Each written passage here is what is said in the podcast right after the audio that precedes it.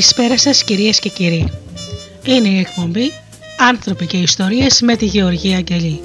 Ζωντανά από το στούντιο Δέλτα, το ραδιόφωνο της καρδιάς μας.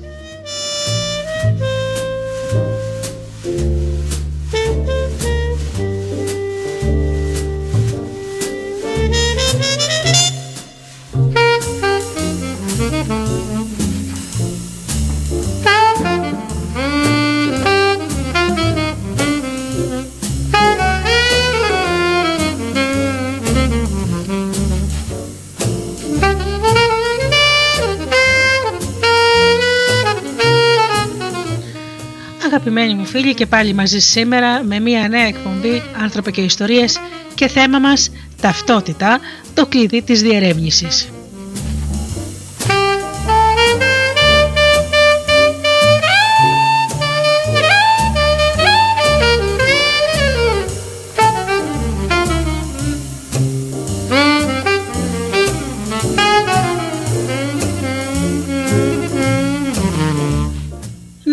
Καλωσορίσω όμως τους φίλους ε, εδώ στη σελίδα μας, τους φίλους που πληκτρολογούν www.studiodelta.gr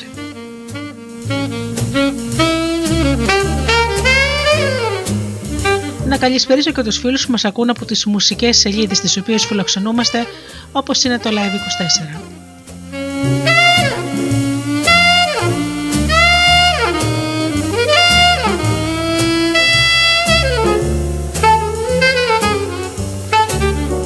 Καλησπερίζω και τους φίλους που μας ακούν από κινητά και tablets.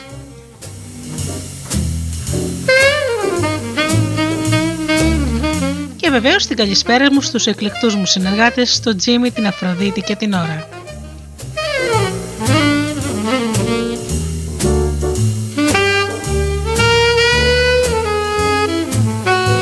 Μουσική για τη συνέχεια και αμέσως μετά εδώ στο στούντιο Δελτά με το θέμα μας.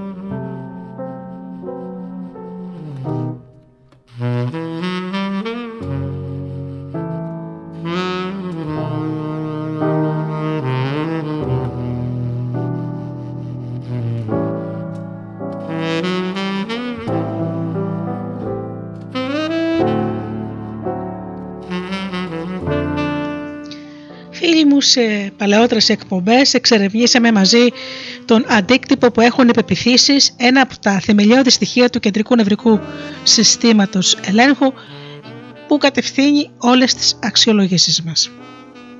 Οι πεπιθήσεις μας οδηγούν σε συμπεράσματα και άρα μας μαθαίνουν πώς να νιώθουμε και τι κάνουμε. Παρ' όλα αυτά, υπάρχουν διαφορετικά είδη πεπιθήσεων που ασκούν διαφορετικό βαθμό επιρροής στην ποιότητα της ζωής μας. Μερικές είναι πολύ συγκεκριμένες. Για παράδειγμα, οι πεπιθήσεις που έχετε για ένα φίλο σας θα καθορίσουν τι σκέφτεστε και νιώθετε για τη συμπεριφορά του, καθώς και τι νόημα αποδίδεται σε κάθε του πράξη. Αν ξέρετε ότι είναι στοργικό, τότε ακόμη και αν κάποια στιγμή φαίνεται να είναι θυμωμένος, δεν θα αμφισβητήσετε ποτέ τις προθέσεις του. Η πεποίθηση σας αυτή θα καθοδηγεί όλες τις αλληλαπιδράσει σας με το συγκεκριμένο άτομο, αλλά όχι απαραίτητα και με τον τρόπο με τον οποίο αντιμετωπίζετε ένα άγνωστο. Οι πεπιθήσεις αυτές επηρεάζουν ένα συγκεκριμένο τομέα της ζωής σας, την αλληλεπίδραση με το συγκεκριμένο φίλο σας.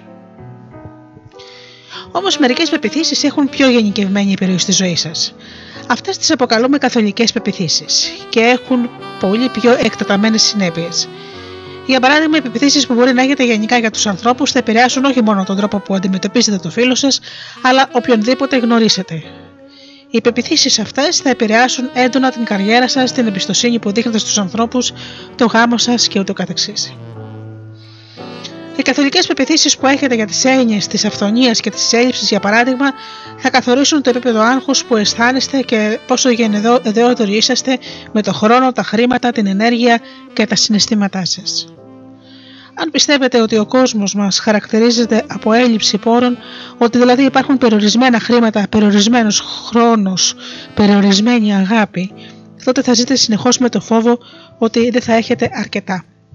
Το άγχος αυτό θα επηρεάσει τον τρόπο που σκέφτεστε για τους γείτονέ σας, συνεργάτες, τις οικονομικές σας δυνατότητες και τις ευκαιρίες γενικά. Πιο πολύ και πιο σημαντικές από όλες αυτές όμως είναι οι βασικές πεπιθήσεις που αποτελούν το απόλυτο φίλτρο της αντίληψής σας. Οι πεπιθήσεις αυτές ελέγχουν άμεσα την συνέπεια των αποφάσεων που παίρνουμε στη ζωή μας. Είναι πεπιθήσεις που έχουμε για την ταυτότητά μας αυτά που πιστεύουμε ότι μπορούμε ή δεν μπορούμε να κάνουμε, αυτά που θεωρούμε δυνατά ή αδύνατα, σπάνια έχουν να κάνουν με τις πραγματικές ικανότητες. Το πιθανότερο είναι ότι σχετίζονται με τις πεπιθήσεις μας για το ποιοι είμαστε. Και μάλιστα, αν έχετε αισθανθεί ποτέ ανίκανοι ακόμα και να σκεφτείτε να κάνετε κάτι, ή, αν η απάντησή σας σε κάποιον μπορεί να είναι δεν θα έκανα ποτέ κάτι τέτοιο ή δεν είμαι τέτοιος άνθρωπος, τότε έχετε φτάσει στα όρια μιας περιορισμένης ταυτότητας. Αυτό φυσικά δεν είναι πάντα κακό. Είναι όρια μιας περιορισμένης ταυτότητας όπως σας είπα. Είναι πολύ σημαντικό για παράδειγμα να μην αντιλαμβάνεστε τον εαυτό σας σαν δολοφόνο ή σαν κάποιον που θα εκμεταλλευόταν τους άλλους. Πρέπει να συνειδητοποιήσουμε ότι ορίζουμε τον εαυτό μας όχι μόνο με βάση την αντίληψή μας αλλά για το ποιοι είμαστε αλλά και με βάση την αντίληψή μας για το ποιοι δεν είμαστε. Τι ακριβώς όμως είναι η ταυτότητα; Είναι απλά οι πεπιθήσεις που χρησιμοποιούμε για να ορίσουμε την ατομικότητά μας, αυτό που μας κάνει διαφορετικούς, καλούς, κακούς, αδιάφορους από τους άλλους; Και η αίσθηση της σιγουριάς για το ποιοι είμαστε δημιουργεί τα όρια μέσα στα οποία ζούμε. Οι ικανότητές μας είναι πάντα οι ίδιες, αλλά η ταυτότητα που προσδίδουμε στον εαυτό μας καθορίζει πόσες από αυτές χρησιμοποιούμε κάθε φορά. Για παράδειγμα, αν είστε σίγουροι ότι είστε εξωστρεφείς και παρορμητικοί, θα αξιοποιήσετε τα μέσα συμπεριφοράς που ταιριάζουν στην ταυτότητά σας. Η αντίληψη του εαυτού σας ως δειλού ή θαραλέου, νικητή ανεπιθύμητο κτλ. είναι αυτή που καθορίζει σε ποιες ικανότητες θα έχετε πρόσβαση. Ερευνητές έχουν αποδείξει επανειλημμένα ότι οι ικανότητες των μαθητών επηρεάζονται απίστευτα από τις ταυτότητες που διαμορφώνουν σαν αποτέλεσμα των πεπιθήσεων του δασκάλου για το επίπεδο της ευφυία τους. Σε μια μελέτη είπαν σε μια ομάδα καθηγητών ότι οι συγκεκριμένοι μαθητές από την τάξη τους ήταν εξαιρετικά περικισμένοι και ότι έπρεπε να τους θέσουν προκλήσεις για να συνεχίσουν να εξελίσσονται. Όπως ήταν αναμενόμενο, τα παιδιά αυτά έγιναν οι καλύτεροι μαθητές της τάξης. Το σημαντικότερο σε αυτή τη μελέτη ήταν ότι αυτοί οι μαθητές δεν είχαν επιδείξει υψηλότερα επίπεδα ευφυία, μάλιστα είχαν χαρακτηριστεί και ως κακοί μαθητές στο παρελθόν. Παρ' όλα αυτά, η αίσθηση σιγουριάς ότι ήταν ανώτεροι, την οποία τους την είχε ενσταλλάξει η λανθασμένη πεποίθηση των καθηγητών, τους επέτρεψε να πετύχουν.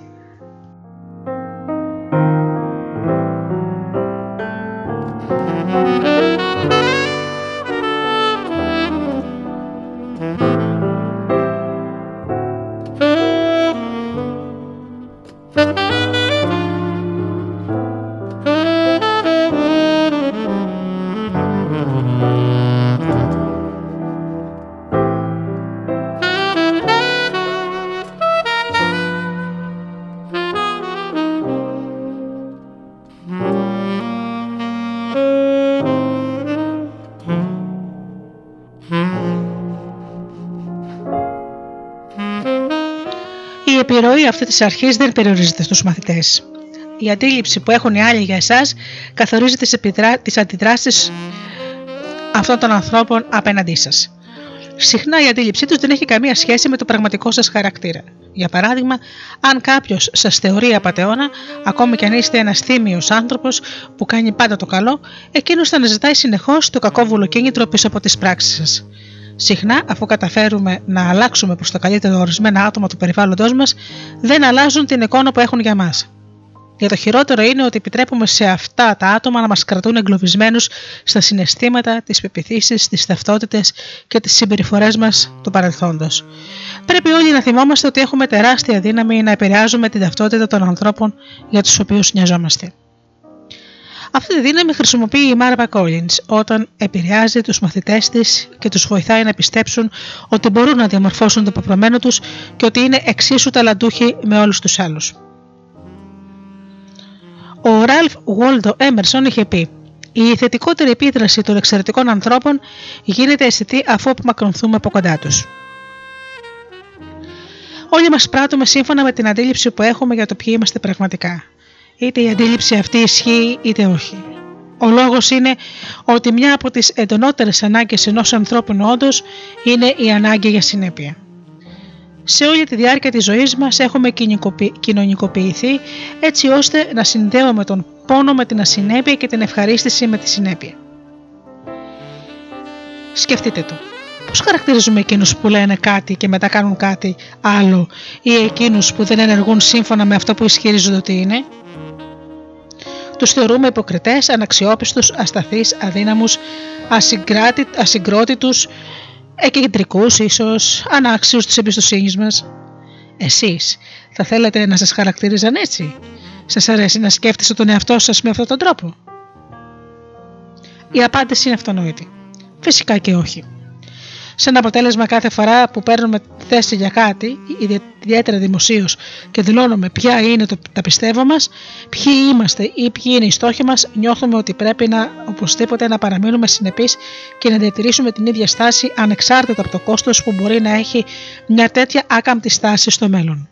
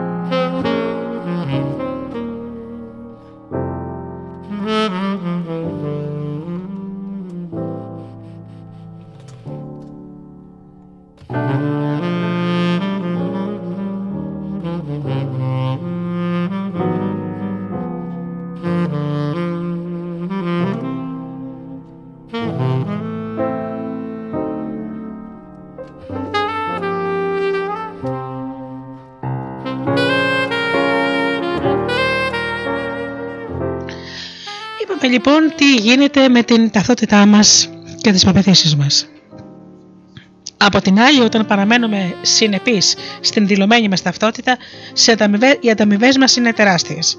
Πώς να περιγράφουμε όσους είναι συνεπείς, τους θεωρούμε αναξιόπιστους, αφοσιωμένους, σταθερούς, προσγειωμένους, έξυπνους, λογικούς και ειλικρινείς.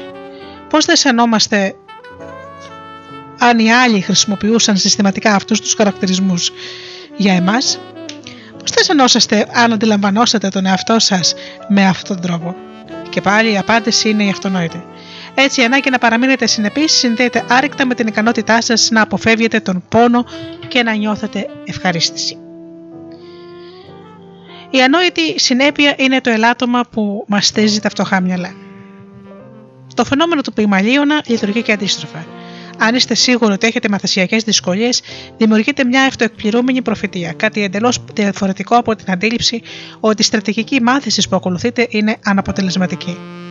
Η αλλαγή στρατηγικής θεωρείται από τους περισσότερους κάτι απλό και εφικτό, όταν έχουμε δίπλα μας τον κατάλληλο δάσκαλο. Παρ' όλα αυτά, η αλλαγή του εαυτού μας, τη ουσία τη ύπαρξή μας, θεωρείται σχεδόν αδύνατη.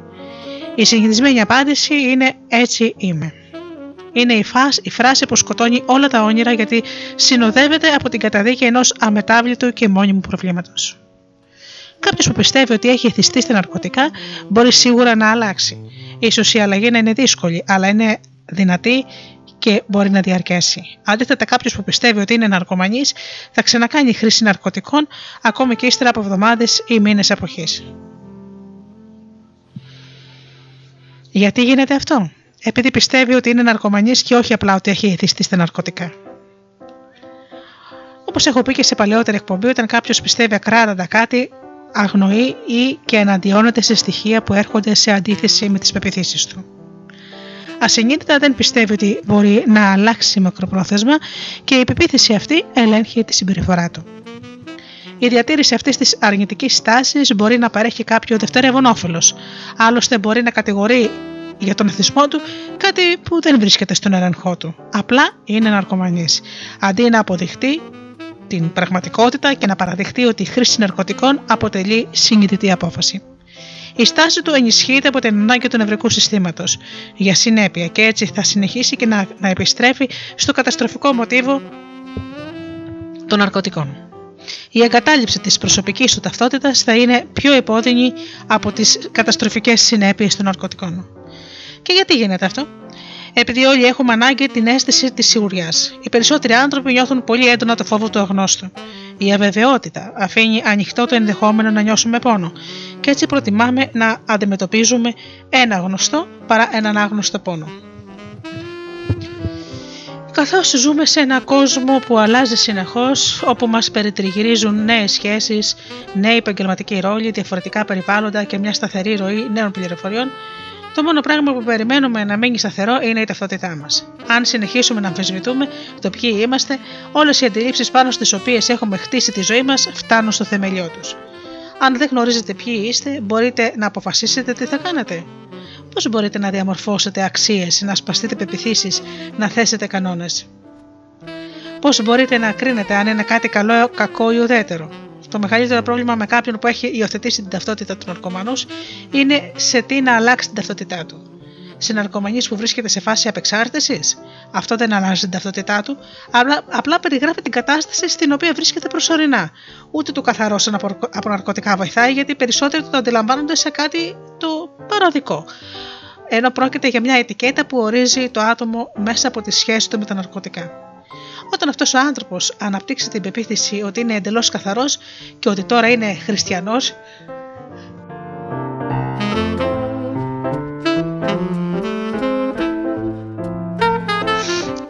μουσουλμάνος, Εβραίος, Βουδιστής ή ηγέτης, οτιδήποτε εκτός από ναρκωμανίες, τότε αλλάζει τη συμπεριφορά του. Καθώς διαμορφώνουμε νέες πεπιθήσεις για το ποιοι είμαστε, η συμπεριφορά μας αλλάζει για να υποστηρίξει τη νέα μας ταυτότητα. Το ίδιο συμβαίνει και με κάποιον υπέρβαρο, το οποίο η ταυτότητα είναι είμαι χοντρό. Μπορεί να κάνει δίαιτα και να χάσει κιλά προσωρινά, αλλά πάντα θα τα ξαναπαίρνει επειδή η αίσθηση σιγουριάς για το ποιος είναι θα καθορίσει και θα καθοδηγεί τη συμπεριφορά του μέχρι να γίνει σύμφωνη με την ταυτότητά του. Όλοι προσπαθούμε να διατηρήσουμε την ακαιρεότητα των πεπιθήσεων που έχουμε για το ποιοι είμαστε, ακόμη και όταν είναι καταστροφικές και αποδυναματικέ. Ο μόνος τρόπος για να αλλάξετε μόνιμα ένα χρήστη ναρκωτικών είναι να αλλάξετε την πεποίθησή του είμαι ναρκωμανής σε είμαι μανιακός με την υγιεινή ζωή. Ή είμαι το ζωντανό παράδειγμα, παράδειγμα πως κανένα πρόβλημα δεν είναι μόνιμο. Όποια και να είναι η καινούρια του ταυτότητα πρέπει να μην έχει σχέση με τα ναρκωτικά αν του προσφέρουν ξανά ναρκωτικά, η άμεση αντίδρασή του δεν θα είναι να αξιολογήσει αν θα τα πάρει ή όχι, αλλά να δηλώσει με απόλυτη βεβαιότητα ότι έχω αλλάξει πια. Αυτός ήταν ο παλιός μου εαυτός.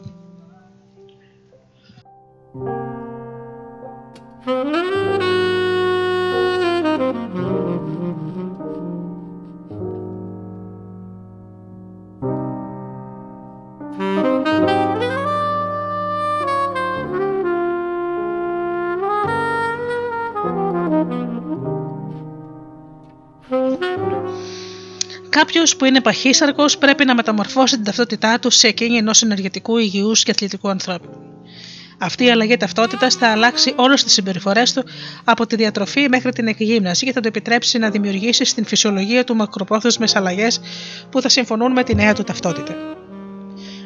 Η αλλαγή αυτή μπορεί να ακούγεται σαν ένα απλό σημασιολογικό τέχνασμα, αλλά στην πραγματικότητα είναι μια πολύ βαθύτερη και ουσιαστικότερη μεταμόρφωση της προσωπικής πραγματικότητας κάποιου. Μάλιστα, η αλλαγή ταυτότητας μπορεί να αλλάξει ολόκληρο το κεντρικό σας σύστημα. Σκεφτείτε το. Κάποιος που είναι εθισμένος στα ναρκωτικά έχει ένα εντελώς διαφορετικό σύστημα αξιολόγησης. Οι συναισθηματικές καταστάσεις που βιώνει συστηματικά, οι ερωτήσεις που κάνει, οι αξίες που καθοδηγούν, τις πράξεις του, οι αναφορές του που μετατρέπει σε πεπιθήσεις από κάποιον που θεωρεί τον εαυτό του ηγέτη, εραστή αθλητή ή φιλάνθρωπο. Ενώ κάποιες αλλαγές ταυτότητας δεν είναι τόσο ριζικές όσο άλλες. Κάποιες είναι πράγματι τόσο εκτεταμένες ώστε το ένα κεντρικό σύστημα αντικαθιστάται κυριολεκτικά μέσα σε μια στιγμή από ένα άλλο. Κάθε φορά που προσπαθείτε να αλλάξετε κάτι στη ζωή σας, αλλά αποτυγχάνετε, το πρόβλημα είναι ότι προσπαθείτε να δημιουργήσετε μια συμπεριφορική συναισθηματική αλλαγή που δεν συμφωνεί με την πεποίθηση που έχετε για το ποιοι είστε. Η αλλαγή ή η διερεύνηση της ταυτότητάς σας μπορεί να δημιουργήσει τις πιο άμεσες και ριζικές αλλαγές στην ποιότητα της ζωής σας.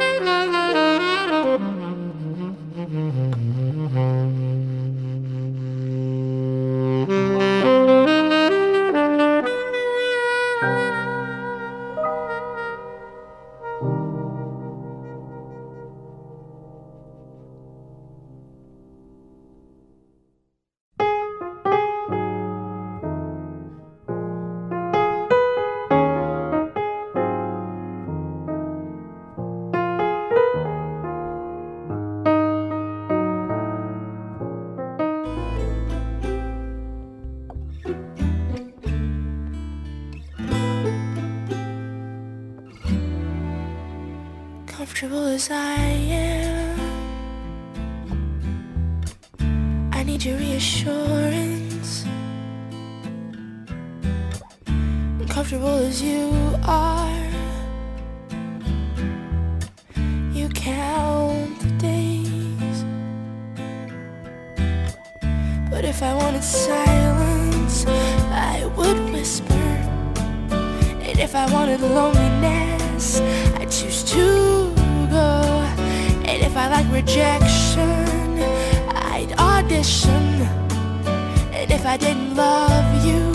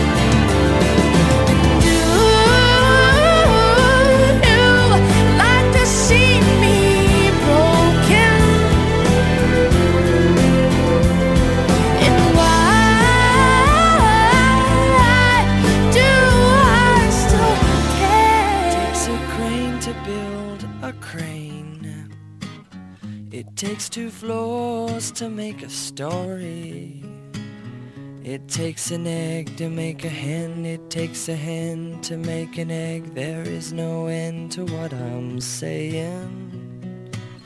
It takes a thought to make a word. And it takes some words to make an action. And it takes some work to make it work. It takes some good to make it hurt. It takes some bad for satisfaction.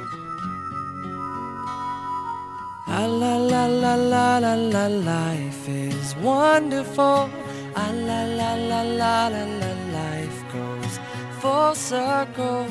Ah la la la la, life is wonderful. Ah la la la la.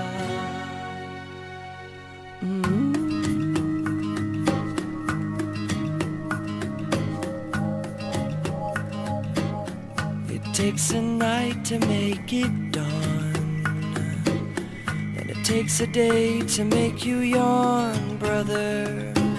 And it takes some old to make you young. It takes some cold to know the sun. It takes the one to have the other.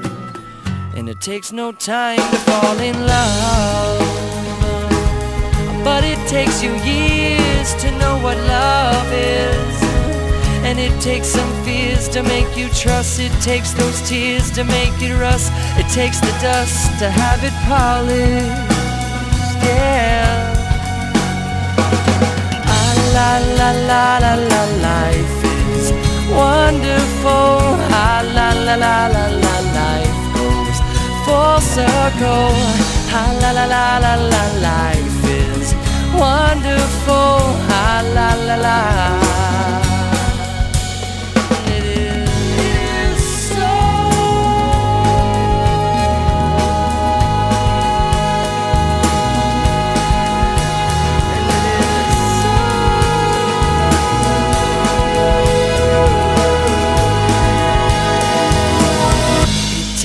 silence to make sound. And it takes a loss before you found me. And it takes a road to go nowhere. It takes a toll to make you care. It takes a hole to make a mountain. La la la la la life is wonderful. La la la la circle. Ha la la la la la life is wonderful. Ha la la la la la life is meaningful. Ha la la la la la la la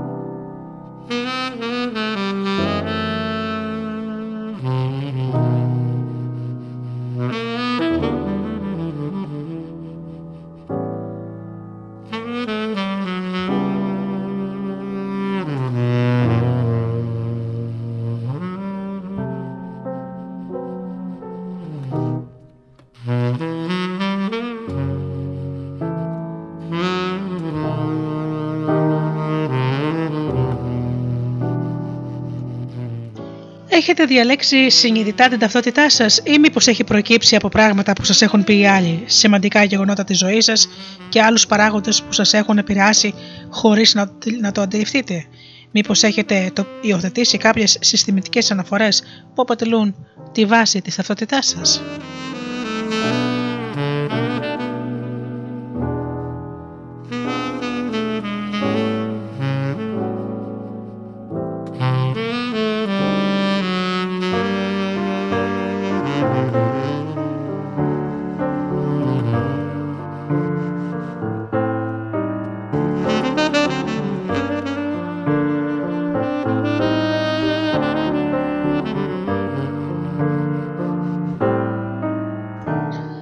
Είστε πρόθυμοι να πονέσετε για να δωρήσετε με των οστών σε κάποιο άγνωστο.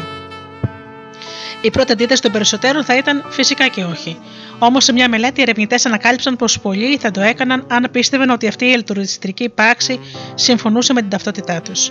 Η μελέτη έδειξε ότι πολλοί άρχισαν να αναπτύσσουν μια νέα ταυτότητα και να βλέπουν τον εαυτό τους σαν δωρετή, σαν κάποιον δηλαδή που δεσμευόταν ανεφόρον να αυτοδοσιαστεί για να βοηθήσει όσους είχαν ανάγκη. Όταν τους ζήτησαν να διορίσουν μυελό των οστών, τα άτομα αυτά παρακινήθηκαν από τη δύναμη της νέας τους ταυτότητα χωρίς να υπολογίσουν το κόστος σε χρόνο, σε χρήμα ή τον πόνο που μπορεί να ένιωθαν. Η αντίληψη που είχαν διαμορφώσει αυτοί του εαυτού τους ως δωρητή είχε διαμορφώσει την ταυτότητά τους. Δεν υπάρχει ισχυρότερη, ισχυρότερη μόχλευση για την τιμιομόρφωση της ανθρώπινης συμπεριφοράς από την προσωπική ταυτότητα.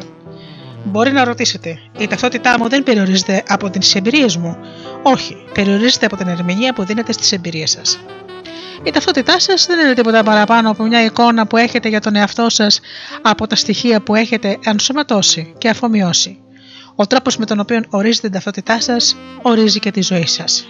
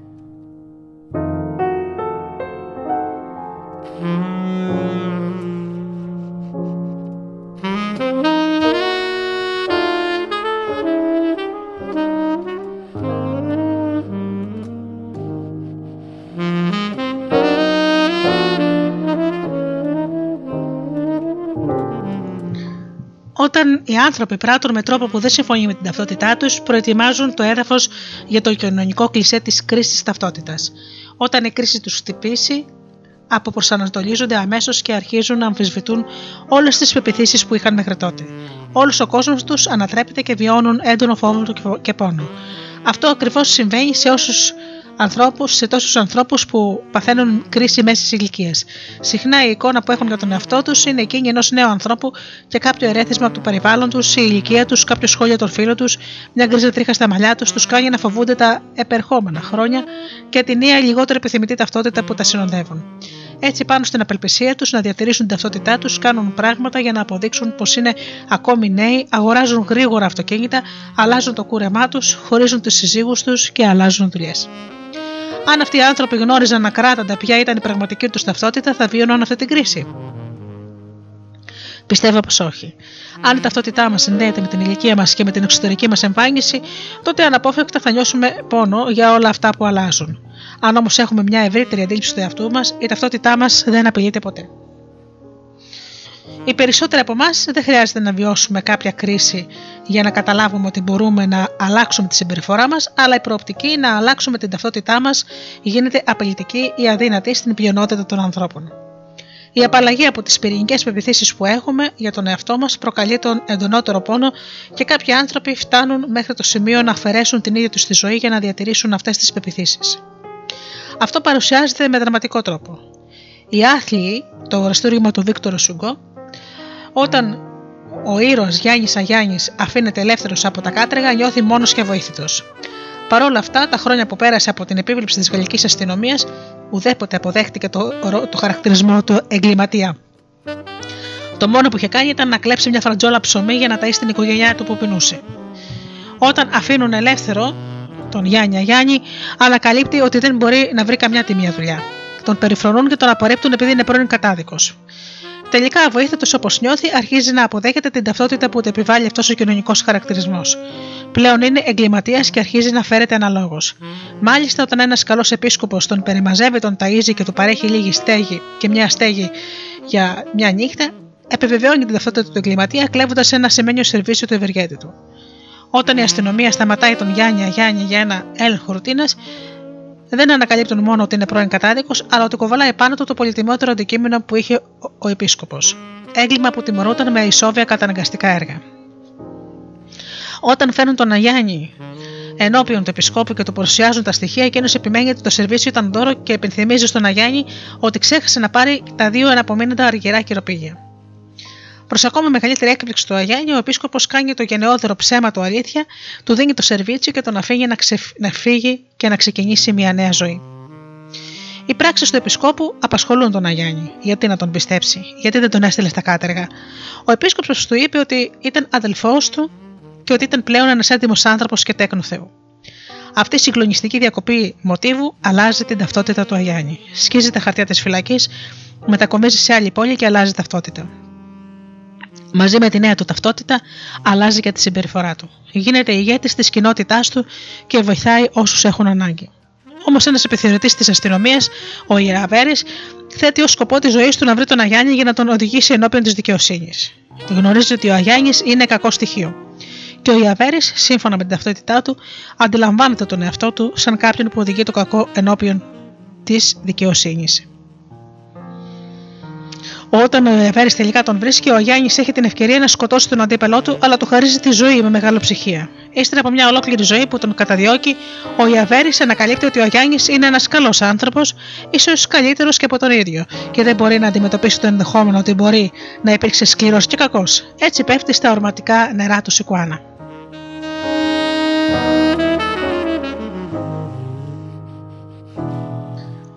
Το υπέρτατο μαρτύριό του ήταν η εξαφάνιση κάθε βεβαιότητας που τον έκανε να νιώθει εξοριζωμένος και ότι τρομακτικό.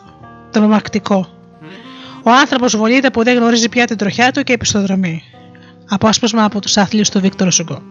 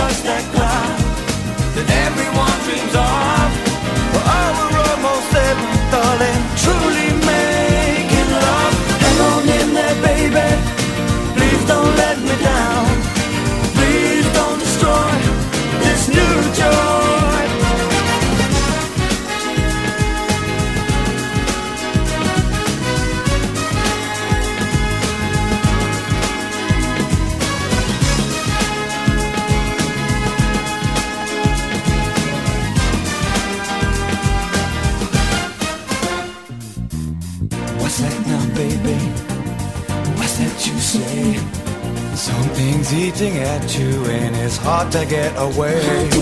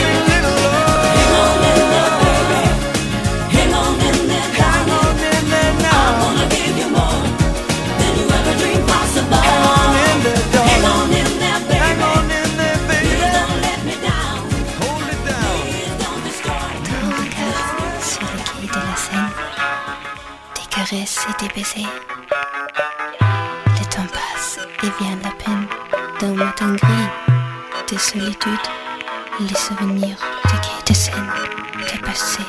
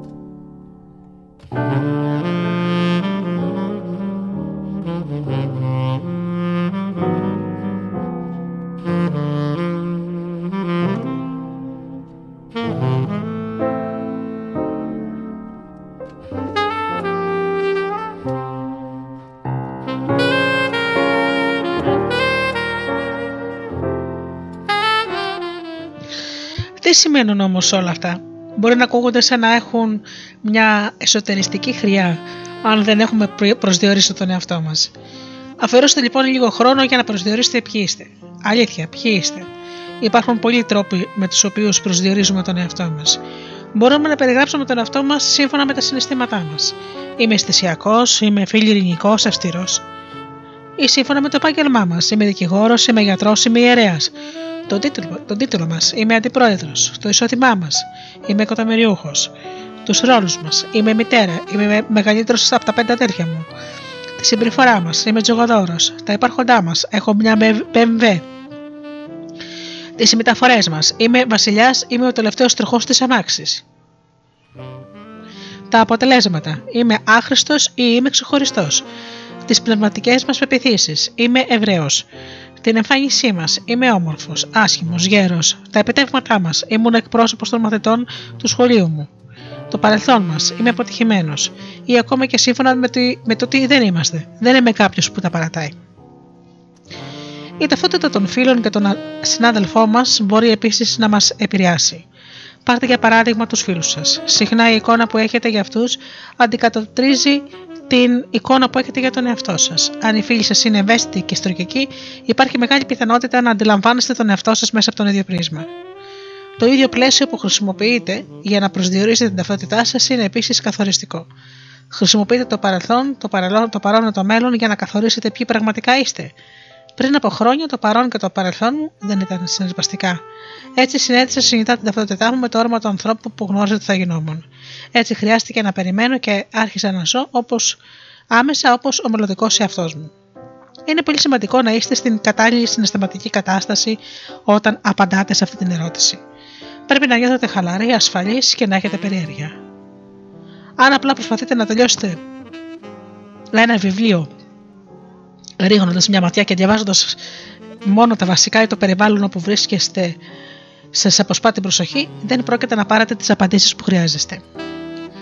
Εισπνεύστε βαθιά και χαλαρώστε και εκπνεύστε.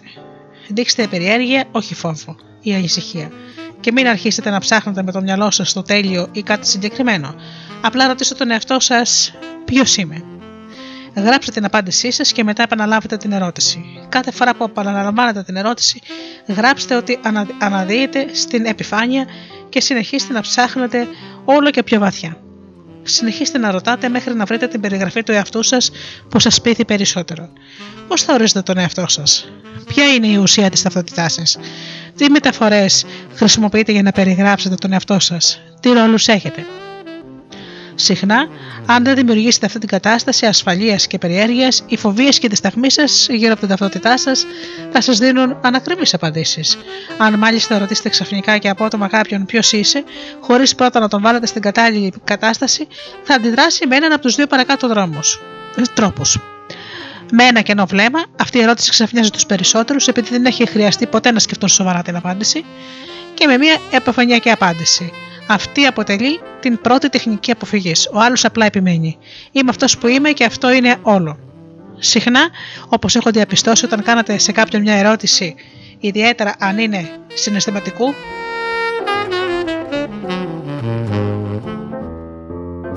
αν είναι συναισθηματικού περιεχομένου, δεν μπορεί να σας απαντήσει. Αν δεν απαντήσει προηγουμένως σε δύο δικές του ερωτήσεις. Πρώτα ρωτάει τον εαυτό του. Μπορώ να απαντήσω σε αυτή την ερώτηση. Αν δεν γνωρίζει ποιος είναι πραγματικά, συχνά απαντάει. Δεν ξέρω. ή σα δίνει την πρώτη επιφανειακή απάντηση που έρχεται στο μυαλό. Μερικές φορές οι άνθρωποι φοβούνται να κάνουν τη συγκεκριμένη ερώτηση επειδή φοβούνται ότι θα συνειδητοποιήσουν πως δεν γνωρίζουν πραγματικά ποιοι είναι. Η δεύτερη ερώτηση που κάνουν στον εαυτό τους είναι: Τι έχω να κερδίσω; Ποιο θα είναι το όφελος αν απαντήσω σε αυτή την ερώτηση; Επιτρέψτε μου να σας δώσω τις απαντήσεις σε αυτές τις δύο ερωτήσεις. Πρώτον, ξέρετε ποιοι είστε και μπορείτε Βεβαίως να βρείτε την απάντηση αν αφαιρώσετε λίγο χρόνο για να το σκεφτείτε τώρα. Όμως πρέπει να έχετε εμπιστοσύνη στον εαυτό σας για να αφήσετε τις απαντήσεις να βγουν από μέσα σας και να τις γράψετε. Δεύτερον, το όφελος όταν γνωρίζετε ποιοι είστε είναι ότι έχετε την ικανότητα να διαμορφώσετε στιγμία όλες τις συμπεριφορές σας. Αν αφιερώσετε χρόνο για να μπείτε στην κατάλληλη κατάσταση, θα βρείτε μια βαθιστόχαστη απάντηση. Ελπίζω πως τέτοιες είναι οι απαντήσεις που ψάχνετε τώρα.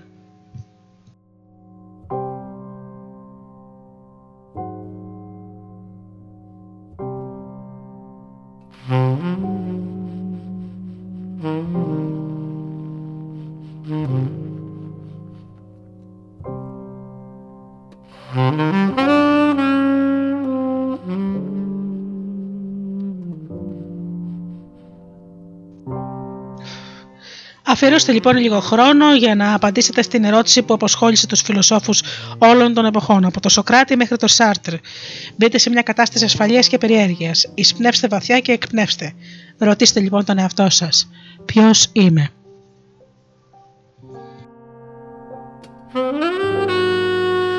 Αν χρειαστείτε βοήθεια, θυμηθείτε πως η ταυτότητά σας είναι αυτό που σας ξεχωρίζει από τους άλλους. Ακολουθούν μερικές ε, ασκήσεις που πιστεύω ότι θα βοηθήσουν. Αν ψάχνατε το όνομά σας σε λεξικό, τι θα έγραφε; Η περιγραφή σας θα αποτελούνταν από τρεις λέξεις ή θα ήταν μια διήγηση επικών διαστάσεων που θα καταλάμβανε ολόκληρες σελίδες ή ολόκληρο τόμο; Γράψτε τον ορισμό που, βρίσκεται, που θα βρίσκατε αν ψάχνατε το όνομά σας σε ένα λεξικό. Πάρτε λοιπόν ένα μόλιβι, μόλιβι και χάρτη και περιγράψτε τον εαυτό σας. Αφήστε να περάσει λίγη ώρα για να αφομοιώσετε τις απαντήσεις σας. Όταν αισθάνεστε έτοιμοι, περάστε στην επόμενη άσκηση.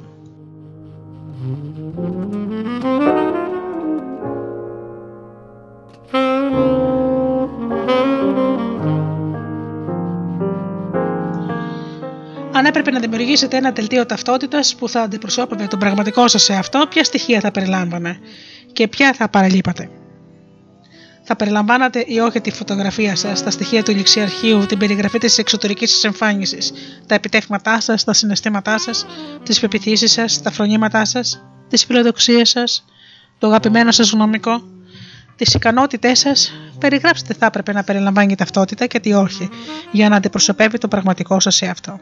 Έτσι λοιπόν πάρτε το μόλιβι και το χαρτί ξανά και γράψτε το δελτίο της ταυτότητάς σας, τον πραγματικό σας εαυτό.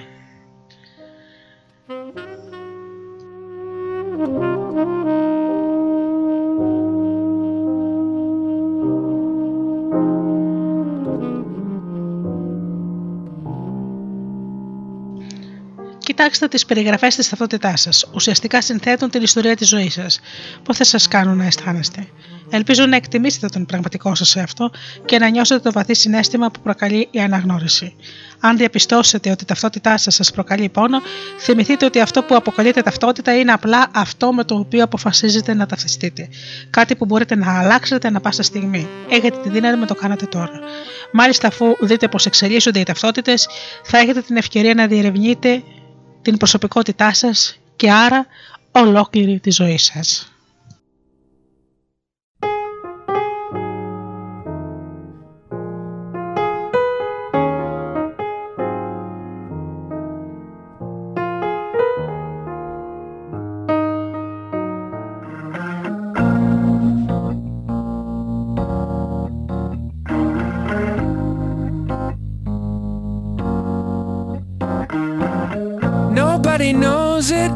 But you've got a secret smile, and you use it only for me.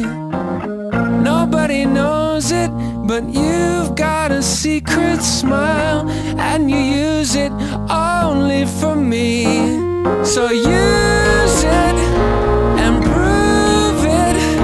Remove this world sadness. I'm losing.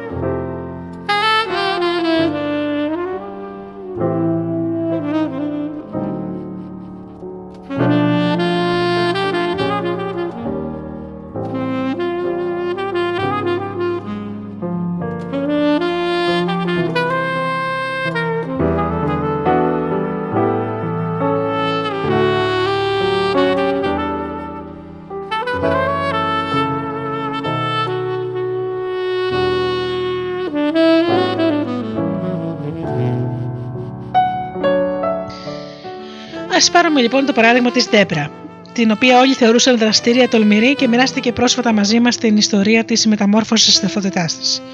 Όταν, μεγάλωνε, όταν μεγάλωνα, είπε, ήμουν δειλή. Δεν ασχολούμουν με καμιά σωματική δραστηριότητα ή οτιδήποτε άλλο μπορούσε να μου προκαλέσει κάποιο τραυματισμό.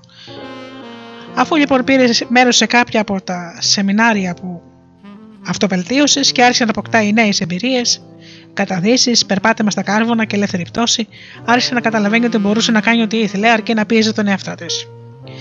Αυτές οι αναφορές όμως δεν είχαν οργανωθεί σε ένα νέο τρόπο αντίληψης του εαυτού της. Τώρα αντιλαμβανόταν τον εαυτό της σαν μια δειλή που είχε να κάνει ελεύθερη πτώση.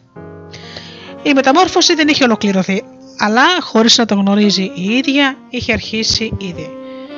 Είπε λοιπόν πως οι άλλοι ζήλευαν τα κατορθώματά της. Συχνά της έλεγαν: Μακάρι να είχα το κουράγιο να κάνω όσα κάνεις εσύ. Είσαι τόσο γενναία. Ειλικρινά τα σχόλιά τους τη προκαλούσαν έκπληξη. Αλλά η σταθερή της άποψη που είχαν οι άλλοι για εκείνη την έκανε να αμφισβητεί την άποψη που είχε η ίδια για τον εαυτό της.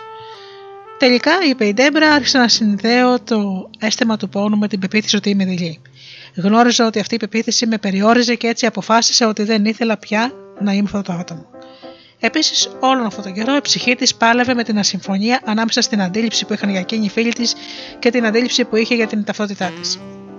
Έτσι, όταν δόθηκε, της δόθηκε ευκαιρία να ξαναπάει για ελεύθερη πτώση, την άδεξε χωρίς δεύτερη σκέψη, ώστε να κάνει το άλμα από το δυνητικό στο πραγματικό από αυτό που θα μπορούσε να γίνει σε αυτό που είναι. Η ώρα να μετατρέψει την τολμηρή της ταυτότητα από άποψη σε πεποίθηση. Καθώς το αεροπλάνο ανέβαινε και όλο ψηλότερα, η Ντέμπρα έβλεπε τα λιγότερα πεπειραμένα μέλη της ομάδας να πασχίζουν, να ελέγχουν το φόβο τους και να προσποιούνται ότι διασκεδάζουν. Τότε σκέφτηκα. Έτσι ήμουν κι εγώ, αλλά όχι πια. Σήμερα διασκεδάζω. Χρησιμοποίησα το φόβο των άλλων σαν συγκριτικό στοιχείο για το νέο άτομο που είχε γίνει. Σκέφτηκε. Έτσι αντιδρούσα κι εγώ, και ξαφνιάστηκε όταν συνειδητοποίησε ότι είχε αλλάξει ριζικά. Δεν ήταν πλέον δειλή, αλλά μια τολμηρή και δυναμική γυναίκα που ήταν έτοιμη να διασκεδάσει όσο ποτέ πριν. Ήταν η πρώτη που πήδηξε από το αεροπλάνο και μέχρι να φτάσει στο έδαφος ζητοκάβγαζε χαρούμενη και ενθουσιασμένη. Δεν είχε ξανανιώσει ποτέ τόση ενέργεια και συγκίνηση. Ένα από τα βασικά στοιχεία που μπορεί να την είχε οθήσει να υιοθετήσει τη νέα της ταυτότητα, ακαριέα, ήταν η αποφασιστικότητά της να δώσει το παράδειγμα στα άλλα μέλη της ομάδας. Είπε λοιπόν: Είμαι σαν αυτό που κάνεις εσύ. Αν έκανες ένα ολόκληρο σεμινάριο για το πώς μπορεί να κάνει, να ξεπεράσει τους φόβους και τα ωριά του, αλλά αρνιώσου να, το, να περπατήσεις στα κάρβουνα δεν θα είχε κανένα αποτέλεσμα. Πρέπει ό,τι λες να το κάνεις. Η μεταμόρφωση της Δέμπρα έχει ολοκληρωθεί. Είχε αποκτήσει νέες αναφορές που άρχισαν να διαβρώνουν σταδιακά την παλιά της ταυτότητα, πήρε απόφαση να εκφράσει το υψηλότερο δυναμικό της και όταν ήρθε η κατάλληλη στιγμή, συνέκρινε τη νέα της ταυτότητα με την παλιά, την οποία δεν ήθελε να κρατήσει άλλο. Αυτή ήταν η τελευταία αμόχληση που χρειαζόταν για να ολοκληρώσει τη μεταμόρφωσή της. Η εξέλιξή της ήταν απλή αλλά πανίσχυρη. Τώρα η αλλαγή της ταυτότητά της επηρεάζει τα παιδιά της, την επιχείρησή της και οτιδήποτε κάνει. Πλέον είναι μια τολμηρή ηγέτη. Φυσικά μπορείτε να αποφασίσετε πάντα να επαναπροσδιορίσετε τον εαυτό σας. Σκεφτείτε την ζωηρή φαντασία που πλημμυρίζει την καρδιά και την ψυχή κάθε παιδιού. Τη μια μέρα είναι ο Ζωρό, ο Μασκοφόρος εκδικητής, την άλλη μέρα ο Ηρακλής, ο Ημίθιος και την επόμενη μέρα είναι ο παππούς, ο ήρωάς τους στην πραγματική ζωή. Οι αλλαγές ταυτότητας είναι μια από τις πιο ευχάριστες, μαγικές και απελευθερωτικές εμπειρίες που μπορεί να βιώσει κανείς.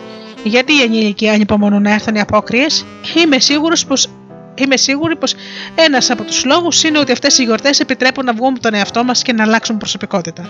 Υιοθετώντας αυτή τη νέα ταυτότητα, μπορούμε να κάνουμε πράγματα που ίσως να μην κάναμε κάτω από φυσιολογικές συνθήκες.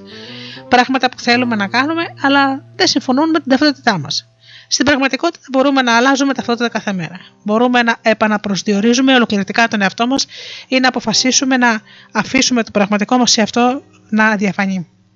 Όπως ο καλοσυνάτος Clark Kent που βγάζει τα γυαλιά και το κουστούμι για να γίνει ο Σούπερμαν, μπορούμε να ανακαλύψουμε μια πανίσχυρη ταυτότητα που ξεπερνάει το άθροισμα των συμπεριφορών, των εμπειριών του παρελθόντος και των χαρακτηρισμών που μπορεί να αποδίδουμε στον εαυτό μας.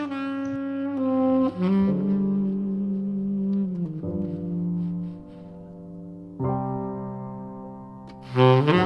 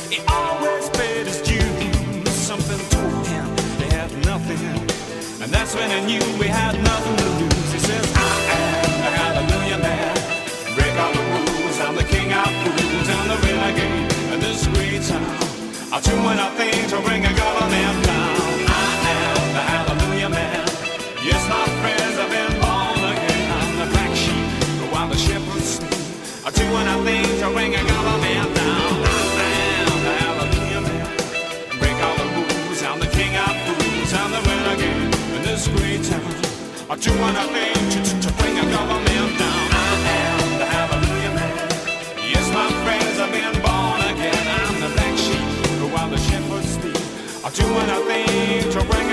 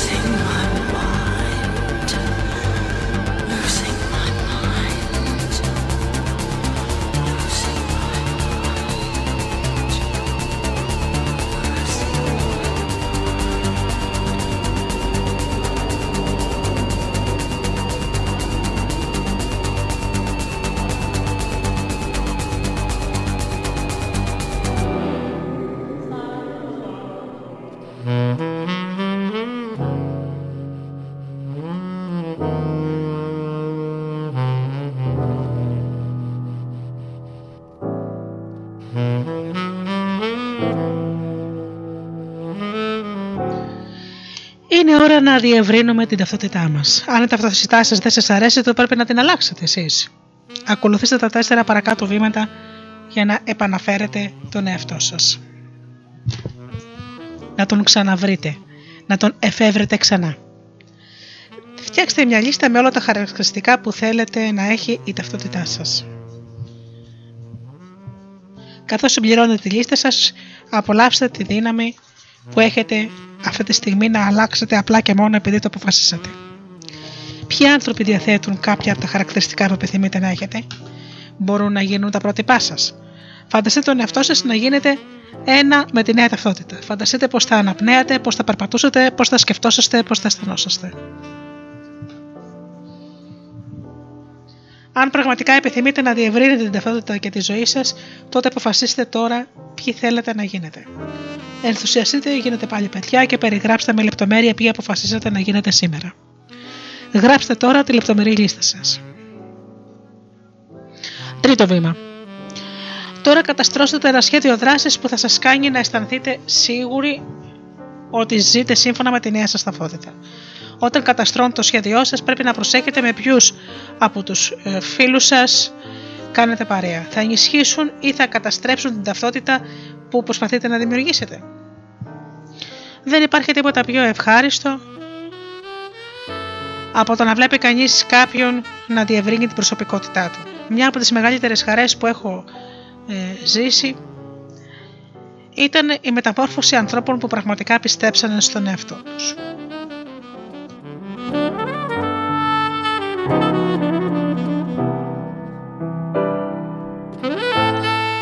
Τελικό βήμα, το τέταρτο, είναι να δεσμευτείτε στη νέα σας ταυτότητα, ανακοινώνοντας την αλλαγή σας στους γύρω σας. Χρησιμοποιήστε τη νέα σας ταυτότητα να περιγράψετε τον εαυτό σας κάθε μέρα και θα σας γίνει αυτόματη αντανακλαστική αντίδραση.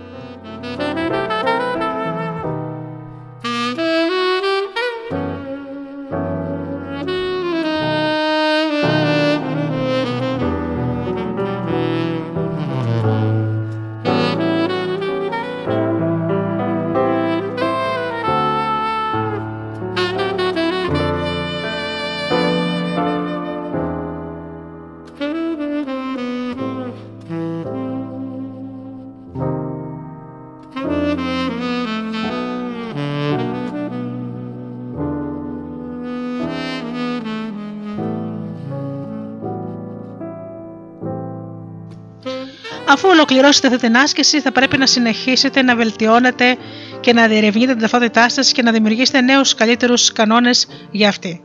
Ζούμε σε ένα δυναμικό κόσμο και οι ταυτότητές μας πρέπει να διευρύνονται συνεχώς.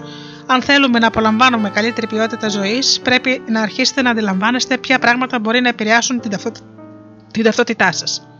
Να παρατηρήσετε αν σας ενδυναμώνουν ή αν σας αποδυναμώνουν και να αποκτήσετε τον έλεγχο της όλης διαδικασίας. Αλλιώς θα μείνετε εχμάλωτοι στο ίδιο στο παρελθόν. Είμαι περίεργη να μάθω αν είστε το ίδιο πρόσωπο που ήσασταν όταν ήσασταν νέοι. Προσωπικά συνεχίζω να ασχολούμαι με την επανεφεύρεση του εαυτού μου και πολλοί θαυμάζουν την αυτοπεποίθηση με την οποία αναλαμβάνω κάθε νέο επιχείρημα. Συχνά με ρωτούν πώς έχεις καταφέρει τόσα πολλά; Πιστεύω πως κατά κύριο λόγο έχει να κάνει με το ότι βλέπω τα πράγματα διαφορετικά από τους άλλους. Ενώ οι περισσότεροι πρέπει να αναπτύξουν τις ικανότητές τους προτού νιώσουν την αυτοπεποίθηση, εγώ αποφασίζω να νιώθω πρώτα αυτοπεποίθηση, κάτι που μου δίνει την αίσθηση της σιγουριάς που χρειάζομαι για να επιμείνω μέχρι να γίνω ικανή. Γι' αυτό και η ικανότητά μου δεν περιορίζεται από τις παλιές αναφορές μου.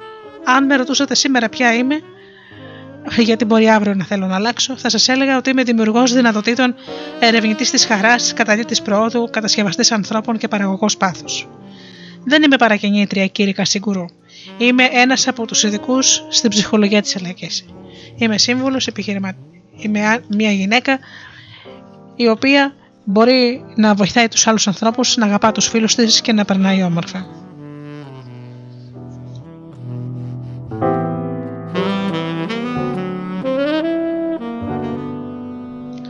Ταυτίζομαι με τα υψηλότερα στοιχεία του χαρακτήρα μου και βλέπω τις πλευρές που δεν είναι ακόμα τέλειες, σαν ευκαιρία για την εξέλιξη και όχι σαν αλατώματα.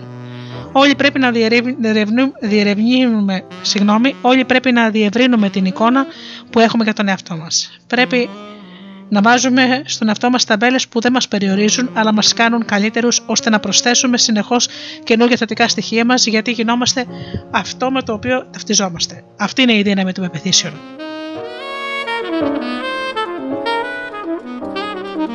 Η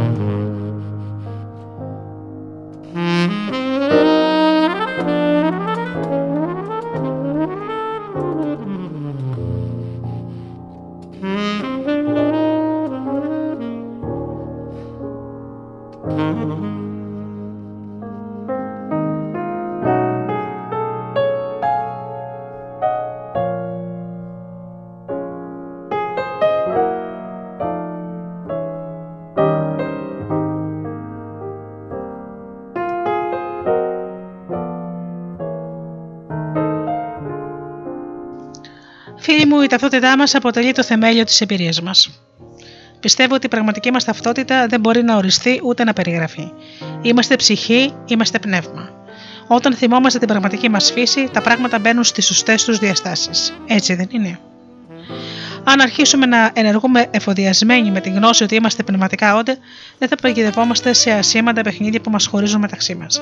Θα γνωρίζουμε και θα πιστεύουμε βαθιά ότι είμαστε πραγματικά συνδεδεμένοι με όλη την πλάση.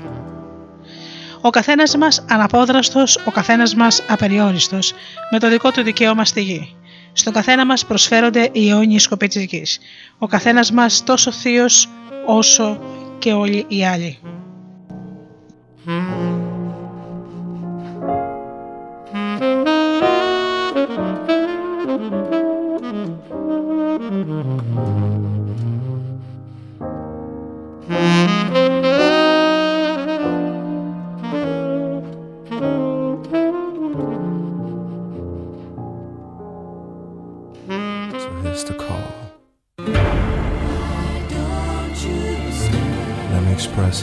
Towards our breaking. My world starts quaking with this. Don't underestimate our relation. For I believe in satisfaction. If you could see me when good times read me. So how can I put it right? Feel like Superman knocking on your door with a pocket full of kryptonite. I know it is a bad time to make you heavily mine, but can't you show just a little affection? Words are hard to say when they don't know the way to acceptance of your decisions about my life, life, life, about my life. I see no future in it if you run away and never be forgiven.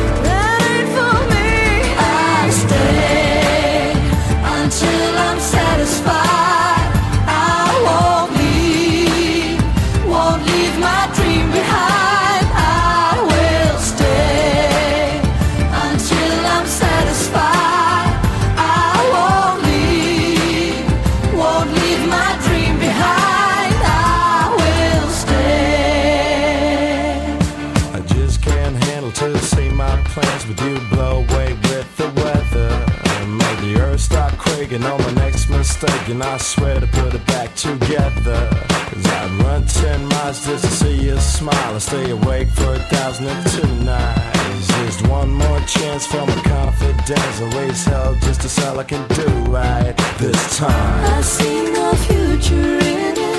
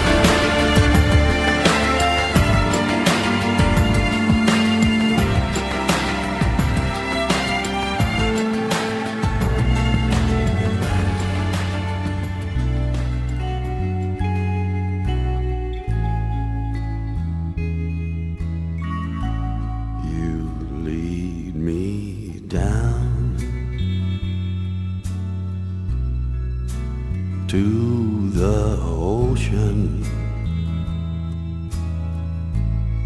So lead me down by the ocean. You know it's been a long time. You always leave me tongue-tied. When all this time is for us. I love you just because you lead me down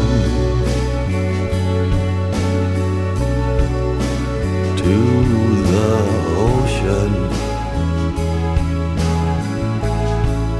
The world is fine by the ocean. You know this time's for real. It helps the heart to heal. You know it breaks the seal of the talisman that haunts. And so you look at me in need. The space that means as much to me.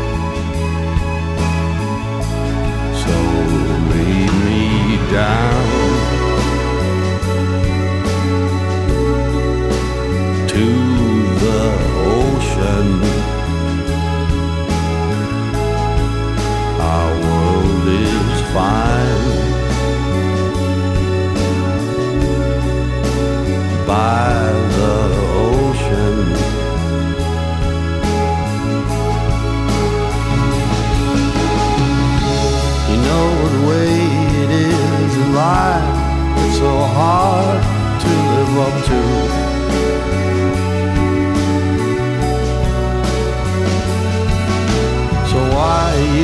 Still dressed in your morning suit? I assume, I assume you lead me down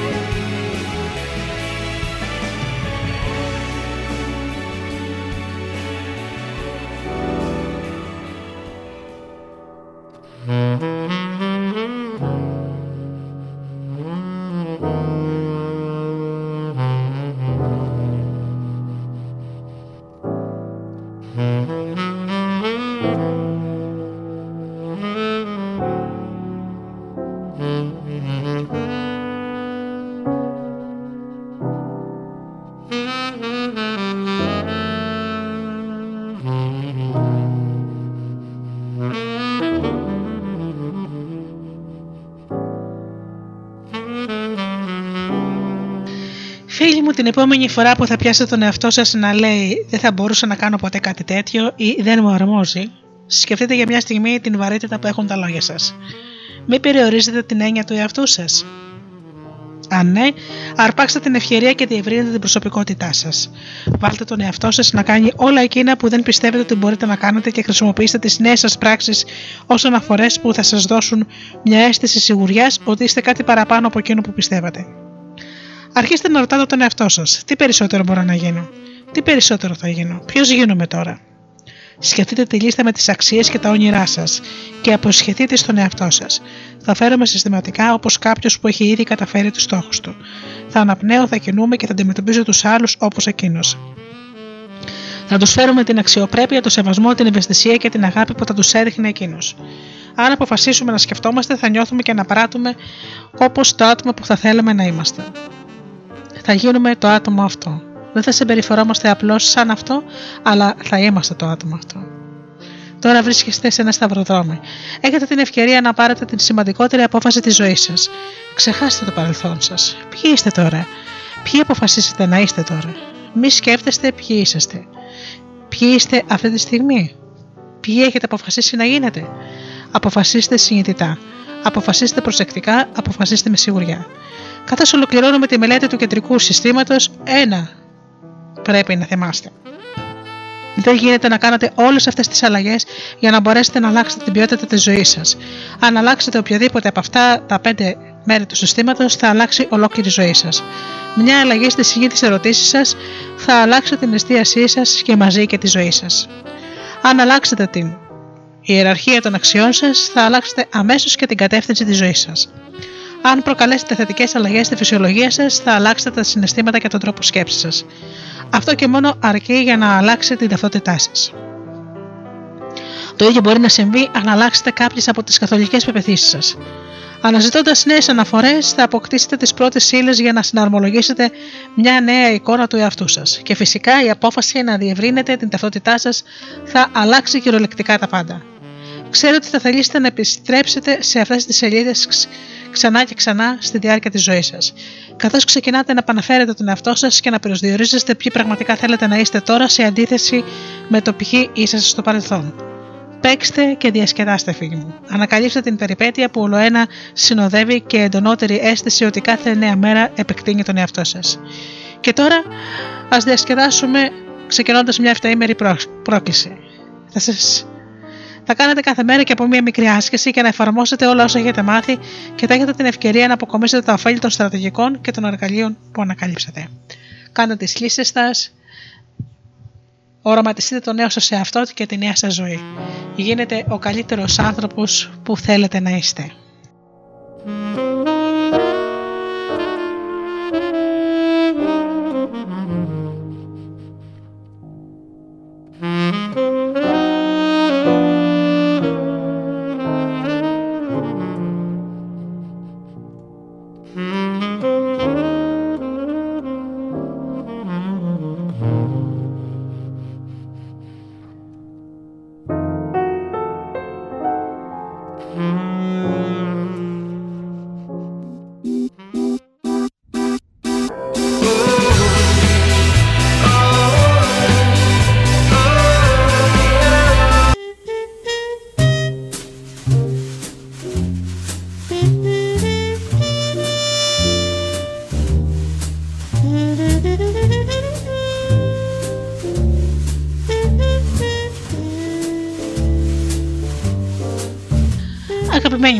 Εκπομπή Άνθρωποι και Ιστορίες έχει φτάσει στο τέλος της.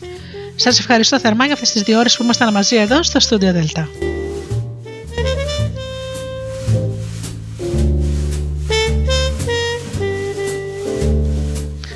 Δίνουμε ραντεβού για την επόμενη Παρασκευή στις 8 το βράδυ όπως πάντα. Εύχομαι μέσα από την καρδιά μου να περνάτε καλά, να είστε καλά και αγαπήστε τον άνθρωπο που βλέπετε κάθε μέρα στον καθρέφτη. Καλό σας βράδυ.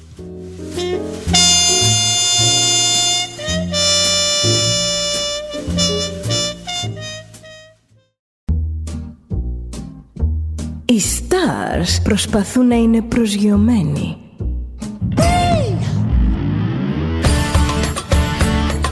Ένα στάρ είναι συνέχεια στον αέρα. Συνέχεια στον αέρα. Στο Δέλτα ζεις μαζί του.